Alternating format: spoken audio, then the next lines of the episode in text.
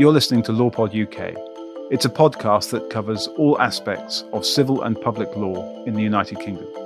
All comments are current at the time of publication. It's a podcast that's brought to you by the barristers at One Crown Office Row.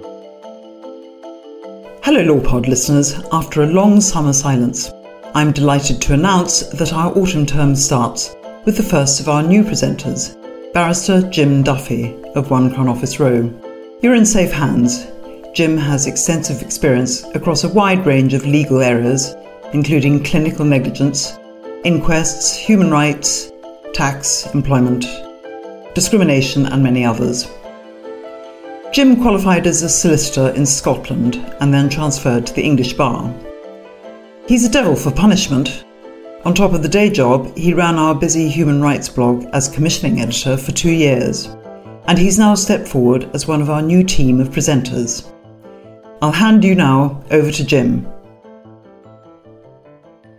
A scandal taking place behind closed doors. That's how the chair of the Association of Clinical Psychologists has described the role of so called psychological experts in cases involving children, cases that can result in the, in the separation, in some cases, of those children from their parents. So, is there a secret injustice going on in the family court, or is it a more nuanced issue with arguments on either side? I'm certainly not going to attempt to answer that question myself, and, I don't have to because joining us on the podcast are two of my colleagues in chambers here at One Crown Office Row who specialise in family law. Um, Richard Ager has been practicing now for about 40 years, 22 of them at the bar. Long. Yeah. uh, I, I, and you are chair, Richard, of the Kent and Sussex Family Law Barristers Association. So thank you for joining us. Yeah. And Claire Chibarovska is also an experienced family practitioner who often appears in private law applications involving children, care proceedings, and cases relating to FGM. Thank you for joining us, Claire. Morning. So, Claire, earlier this summer, the Observer newspaper carried out an investigation into the use of psychologists by family courts to provide expert evidence in relation to parental alienation. Before coming on to what's meant by that phrase, perhaps we can start with a basic question that I suspect has a slightly more complicated answer than, than people might think. What is a psychologist? So, a psychologist in family proceedings is usually an expert uh, that the court decides it's necessary in a case to have an assessment of either the parents or usually the child or the dynamics in the family to try and help the court make decisions about where the child should live uh, and what contact and time they should spend with each of their parents. Uh, and, and so a psychologist is, is an expert, so they have to comply with the expert's practice direction, and they are usually jointly instructed in family proceedings. They will have a letter of instruction, and the court will then approve that letter, which will have various questions in that need to be answered a lot of the time it can relate to, for example, the attachment between a parent and the child. And it can also look at where there's harmful conflict in a child's life to, to make recommendations about how that conflict can be resolved. They might have a very specific question which needs answering, which could be where, for example, a child hasn't had contact with a parent for a very long time. What is the best way to reintroduce that child to the parent? Uh, so often the courts will need specialist advice from a psychologist to help unpick what is often a very complex situation. Yes, so psychologists are working to understand, I guess, the dynamics in terms of what's happening with the child, but also in terms of what's happening with the wider family. Is, is, is that right? That's right, yes. Yeah. And, and what's meant then by parental alienation? Where does that concept come from? So, parental alienation is a, a concept that has been around for a very long time. In, in very simple terms, parental alienation is a situation where one parent, either deliberately or just because of that, that they're functioning, alienates the child from the other parent. It's a group of behaviours, and in fact, Cafcass would term use the term alienating behaviours rather than parental alienation that a parent will use with the child. So, for example, in a case where, let's say, one parent believes the other parent has been abusive but there's no independent evidence of that, the parent can then convince the child that their other parent is dangerous. And they can convince the child that they should not be spending any time with that parent. And it's a form of very deep psychological manipulation of the child because the child then becomes aligned with the parent who is pushing the alienation and then becomes reluctant and, in many cases, refusing to see their other parent. Uh, that can have an emotional impact, Richard, in terms of the relationship with that other parent, but presumably also a, a very real practical impact in terms of what might happen in family court proceedings an emotional and actual impact, a very real impact, because if at its most extreme, relationships can end, atmospheres of distrust, a parent planting the idea that the other parent is bad, using the term very loosely, into the minds of the children can cause the most serious emotional and psychological harm to the child. In practical terms, issues about will that child go to spend time with the other parent? When they go to spend time with that other parent, what will their behavior be? Will they run, as it were, back to the other parent, making themselves unsafe as part of that process. But also, you know, parenting is part of the fundamental building blocks of a child's background and history. And for one parent to damage that in the mind of the child can create lasting, lifelong difficulty, which will need to be addressed if, if, if it is caught in time. What can often happen is it starts off very slowly uh, and it takes place over a number of years, and it can involve essentially implanting false memories into the child so that they feel the child then grows up thinking that their their other parent harmed them or at least harmed the parent that they live with and so it's it's completely manipulating the child's own recollection of their childhood in order to alienate the child from the separated parent. And in terms of the impact upon the parent who is being accused, as it were, of parental alienation, that can result in, in an order for therapy. Is that right? Could you just talk us through that, Richard? It's part of the tools that are available to a court. Yes, absolutely. I mean, there is a long process to reach that point.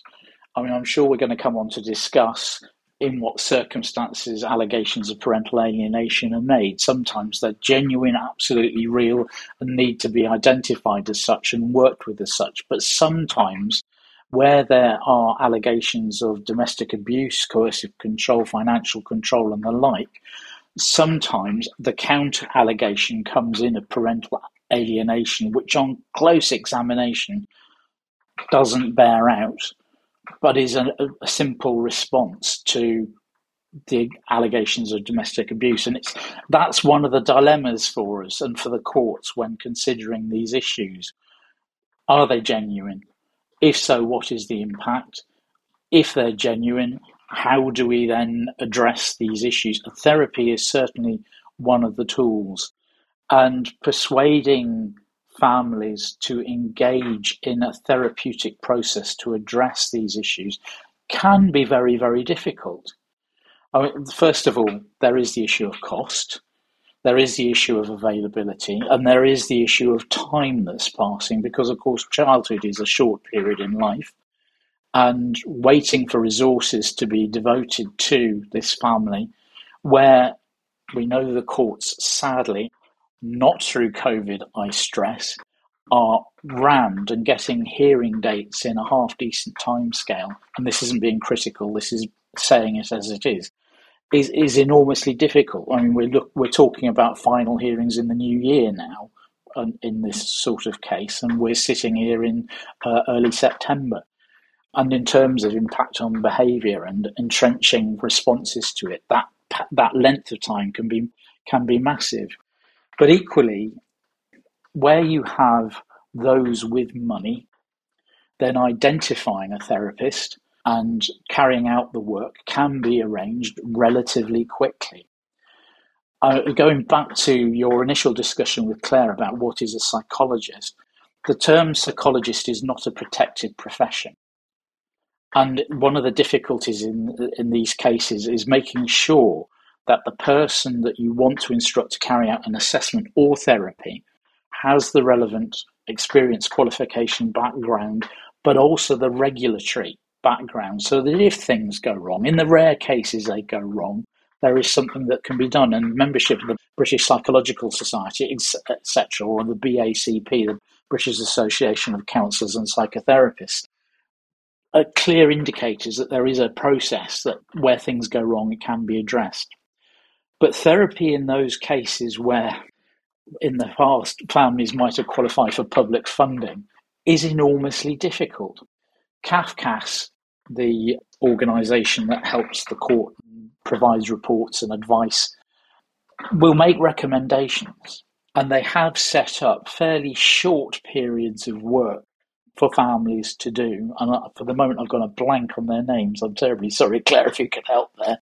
But they are limited they're, they're limited in terms of availability and there are waiting lists and they are very short pieces of work. It's like cognitive behavioral therapy. It's a short period of six sessions to adapt the behavior as best we can, but doesn't address the underlying issue. And it's getting people into family therapy to address it because you need the parent who is alienated, you need the, the alienating parent, and you need the children, and over a process of perhaps individual work first, to bring the family to the point in which they can engage together as a family to work on the problem. That is a lengthy and very expensive process. So, Claire, in, in some situations, then that can be paid for privately. So, there, it sounds like there's something of a, a two tier system in, in that respect. Absolutely. I think where there's a recommendation for therapy, it's very, very unlikely that anybody is going to be able to have that therapy on the NHS.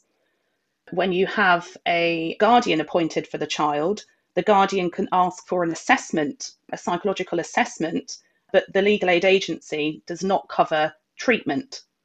So sometimes you have a case where you can have the assessment and it can tell you what needs to happen, but then it can't ever be implemented unless somebody has the funds to pay for the therapy. Now, sometimes, and um, there are cases, and I've I've been involved in, in cases, the local authority may step in. The local authority may say that actually the child is at risk of such significant harm that there is threshold for public law proceedings. And so the court has the power under Section 37 to direct the local authority to undertake an assessment as to whether a child is suffering significant harm so the court can direct a local authority to see whether they do meet the threshold for care proceedings. And in those circumstances, the local authority may be in a position to fund some therapy. Although I add that local authority resources are absolutely stretched to the maximum, and certainly as a matter of principle and a matter of course, local authorities do not generally pay for therapy either. And so, what you can often have in a case where it has reached an extreme level, and I think it's important to remember that the, the alienation is of the child. And so, a parent might have alienating behaviours, which is CAFCASS described as being on a spectrum.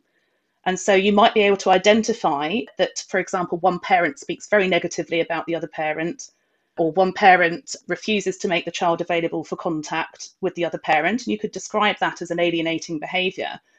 Um, but if the child's still willing to go, is simply stuck in the middle of the conflict, that is not alienation of the child. Alienation of the child is when the child refuses all contact with a parent for no other apparent reason. One reason that the, the court could look at is whether they've been exposed to domestic abuse which is when you get the complexities arising where there are allegations of domestic abuse and counter allegations of parental alienation. Yes, very difficult, I imagine, for the courts, which is certainly why they need what expertise they can get, presumably from outside professionals. And can, can I just ask, as you know, one of the concerns raised in the Observer investigation and reporting was around potential conflicts of interest where you've got psychologists who are instructed jointly in a case and who then refer to people they know or people they may have a business relationship with to carry out work that can presumably in, in privately paid cases run into the many thousands. To what extent, Claire, is, is that a practical problem that you've observed in your experience? So I think there are very few experts who, at the moment, are willing to take on what's either called high conflict cases or cases where parental alienation is alleged. And those that do remain available are very expensive. Why is that? Why, why are they so reluctant to get involved? I I think, and I, I, I, can only base it on, on my experience, and perhaps Richard uh, may be able to comment as well. I think it's because they are so difficult and they have to work with parents who are absolutely in entrenched high conflict positions and trying to unpick that, even as an experienced qualified psychologist, is very, very difficult for the people working with a family in this situation. And that's why it's so expensive because there has to be a huge amount of time dedicated by professionals working in this area that it then reduces the pool of available experts and so you then have a situation where the experts, if they are recommending therapy, there's an even smaller pool of therapists available to deliver the work. Uh, and I think what the investigation has uncovered is a situation where the person who is assessing the family goes on to deliver treatment, and that, that's essentially considered unethical. Uh, and there are good reasons why you want to keep the court expert distinct from anybody who's treating the parents or the child. Uh, and, and so I, I actually agree that that is something that definitely needs to be looked into because the court needs to have confidence in an expert's recommendation because often in a parental alienation case, the only remedy available to the court is to transfer the child's resident to the non alienating parent. And if there hasn't been a relationship for, let's say, sometimes in these cases, it can be two to three years where a parent hasn't seen their child and where that child has been alienated from them, and so simply transferring their re- residence back to a parent that they've not lived with, that they've believed for whatever reason to have been a risk to them and to have harmed their family is extremely complex. One barrister was quoted in the Observer investigation, Richard, as, as describing parental alienation as a go to tactic being used by domestic abusers. does that reflect your experience? It is often thrown back at the person alleging domestic abuse. And as we know from our growing knowledge and understanding of domestic abuse in all its formats, and the concern the courts have expressed, and through Practice Direction 12J, all of the authorities that have come out recently, re H&R and the like, it does feel like a go-to tactic. It, it feels an unkind and cruel tactic when there is no basis for it but often the alleged domestic abuser will say, well, hang on, the reason why the children are refusing to come to see me is not because of what I'm alleged to have done, it's because the other parent has been alienating my children from me. And that has the impact of lengthening proceedings. It has the impact of raising costs. It has the impact of raising the possibility of further expert evidence with all that that entails. And more particularly, it increases delay. And as we know from the, the Children Act, delay is prejudicial to the welfare of children and decision making through the courts. And that is something I'm whether I'm acting for the person alleging domestic abuse or the person alleging alienation, I am very careful to check that this is a real, real allegation. Because if it's not, then we need to identify the actual issues in the case and get those determined so that a proper plan can be put in place for assisting the family with the difficulties that it has. So it's, it's a difficult unpicking exercise then, Claire, not only for the court and the psychologists, but also for the, the, the barristers and the solicitors uh, involved in representing these families. Absolutely. And I think it comes back to themes that we've touched on in, in other podcasts, earlier podcasts, about fact finding hearings and the need for the court to establish the facts as to what is actually happening. There have been cases where the courts have reminded us that not all allegations need to be tried, that there are often allegations that actually amount to bad behaviour on the part of both parties, but do not necessarily amount to abuse or parental alienation. And the court is, is effectively saying we can't clog up our court system with such, you know, so many numerous fact finding hearings to get to the bottom of every issue the parties have ever had in their relationship. And it's differentiating those cases from cases where there has been very serious coercion, domestic abuse, uh, financial control that has led um, to a parent saying it is unsafe for my children to spend time with this person because of their behaviour towards me, and differentiating those cases where a parent has said, Well, actually, since separation, I started off seeing my children, but slowly but surely, I'm now in a position where I haven't seen them for a year, and I believe it's because they are being alienated from, from me. That is the difficulty for lawyers, uh, for courts, and for professionals who are very, very busy. And often we have a process in private law where all parties are spoken to by CAFCASS on the telephone. CAFCASS prepare a safeguarding letter to the court setting out the key issues and those are very short, brief telephone calls uh, based on only the information that's contained in the parties' applications. And it's a snapshot. It's a snapshot, exactly that. And it, it may not be evident until much further into the proceedings uh, that there are serious issues that need to be grappled with.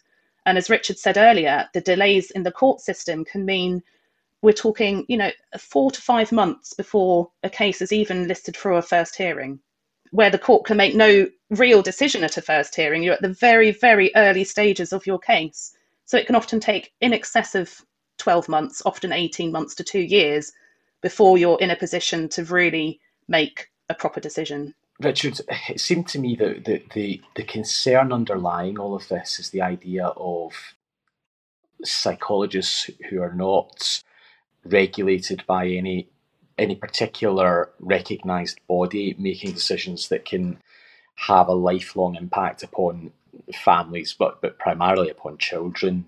And one thing that struck me was that the, the, the judges in the family courts are themselves specialists in, in, these issues. And presumably they're, they're not, as it were, hanging on every word of the psychology experts and, and have a good instinct themselves for for unmeritorious claims of parental alienation.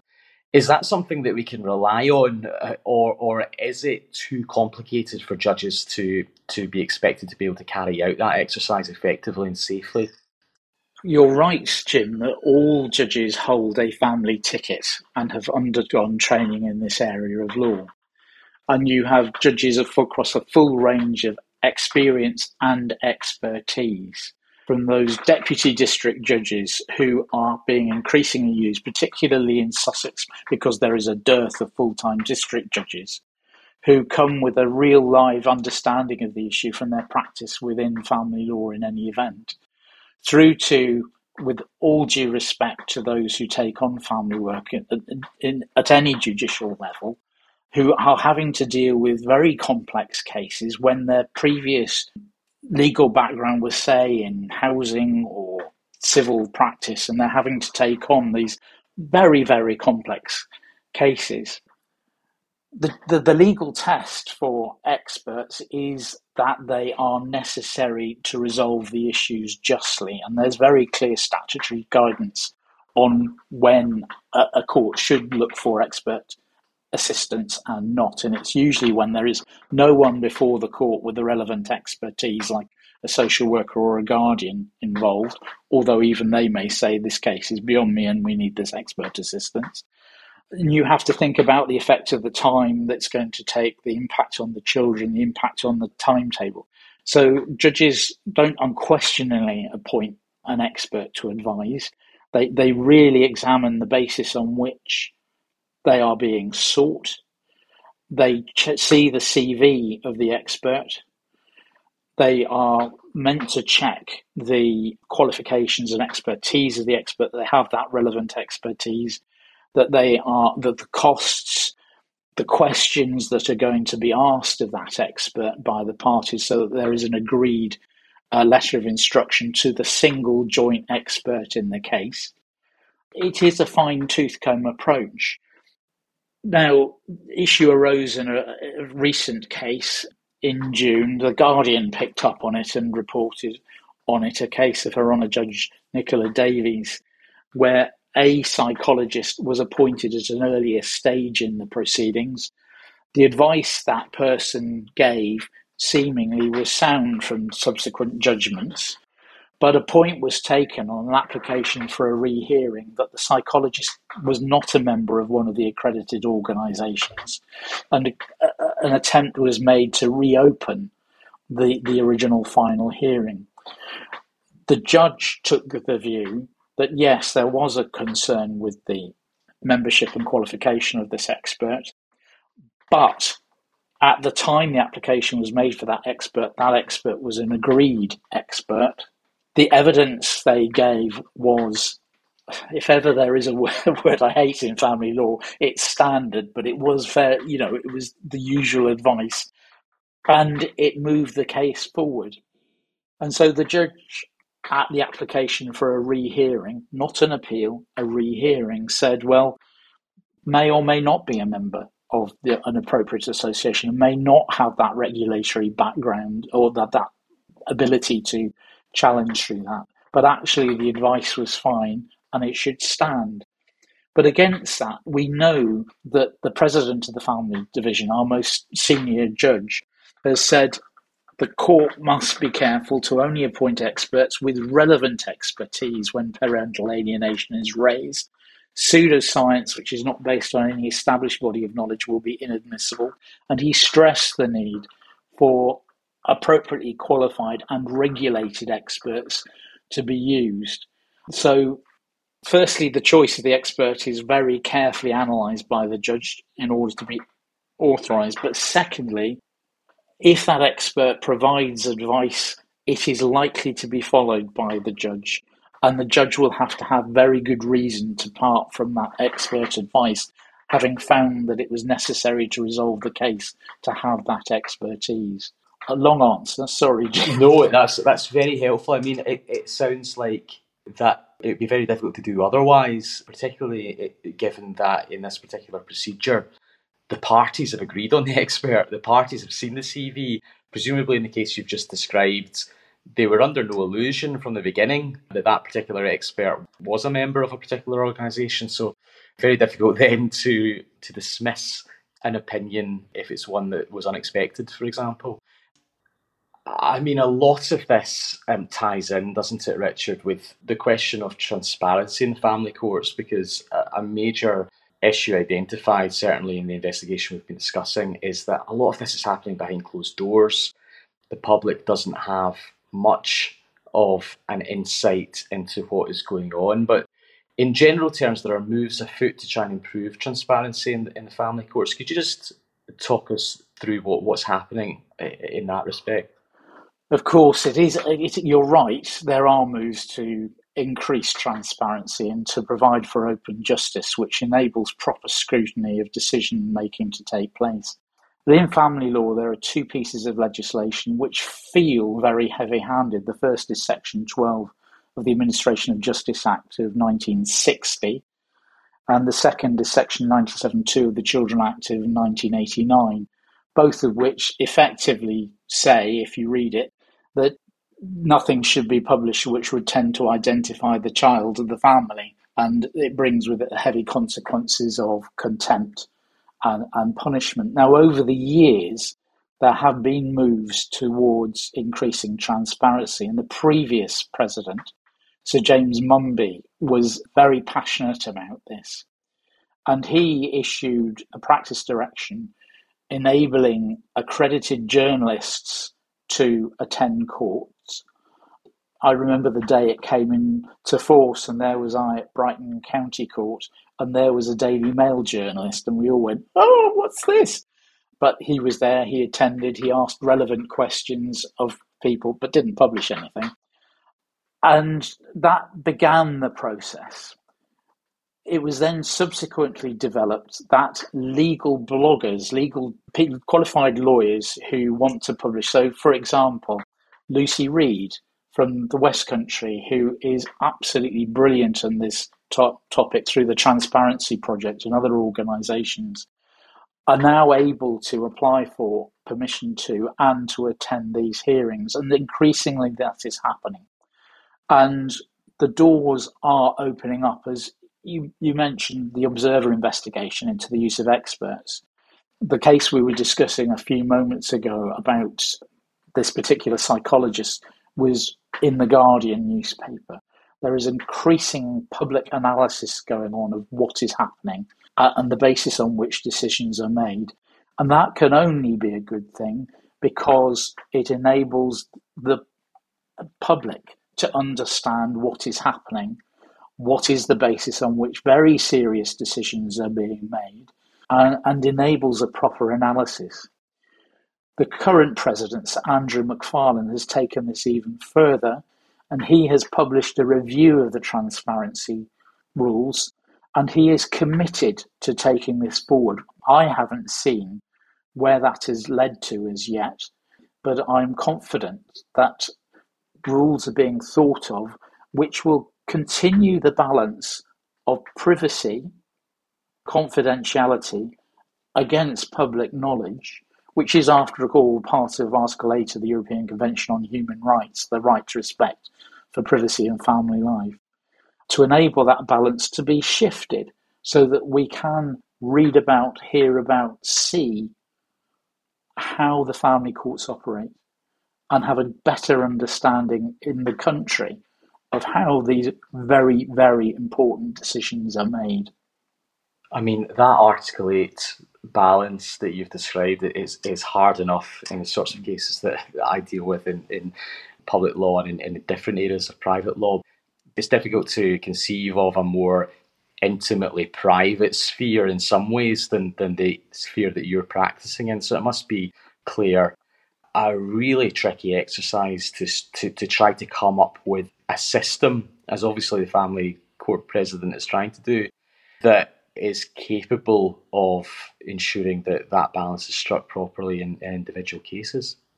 Absolutely, and I think that just shows that each case does have to be considered on its own facts because there may be very good reasons not to publish judgments if there are very particular facts.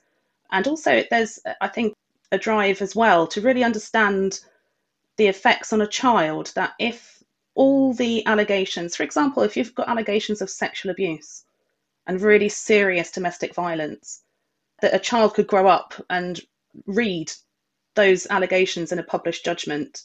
I think the, we have to look at the impact on the child of that scenario and also on the victims of having their extremely private and distressing issues put out in the public domain. And so I think to some extent, there is a, a way around that, which is where an overview of the facts is given, but not the specific detail. And then the judicial reasoning and the decision making process of the judgment is, is published, uh, suitably anonymized. Uh, because I think if, if you're somebody who's made, let's say, 10 or so allegations of really serious sexual abuse, is it right that that is then published in, in the public domain? And so th- these are big questions that have to be asked, and, and I think there are no easy solutions. And one can see the very genuine reasons why there is such a drive for publication and to make sure that proceedings are transparent, uh, uh, uh, you know, as much as possible. But that does have to be balanced with the issues of privacy. Let alone the practical impact of a judge and the lawyers in a case combing a document to ensure there is anonymisation, and because it's a human arrangement, missing something. And the risk of identification by a name of a school, for example, being left in, or a, a geographical area. The risks are high, so the balances are enormously difficult. I suggest that the public needs a greater understanding of the basis on which decisions are made, particularly when we know that even now in quite reputable publications, the words custody and access are still used, which went way back when.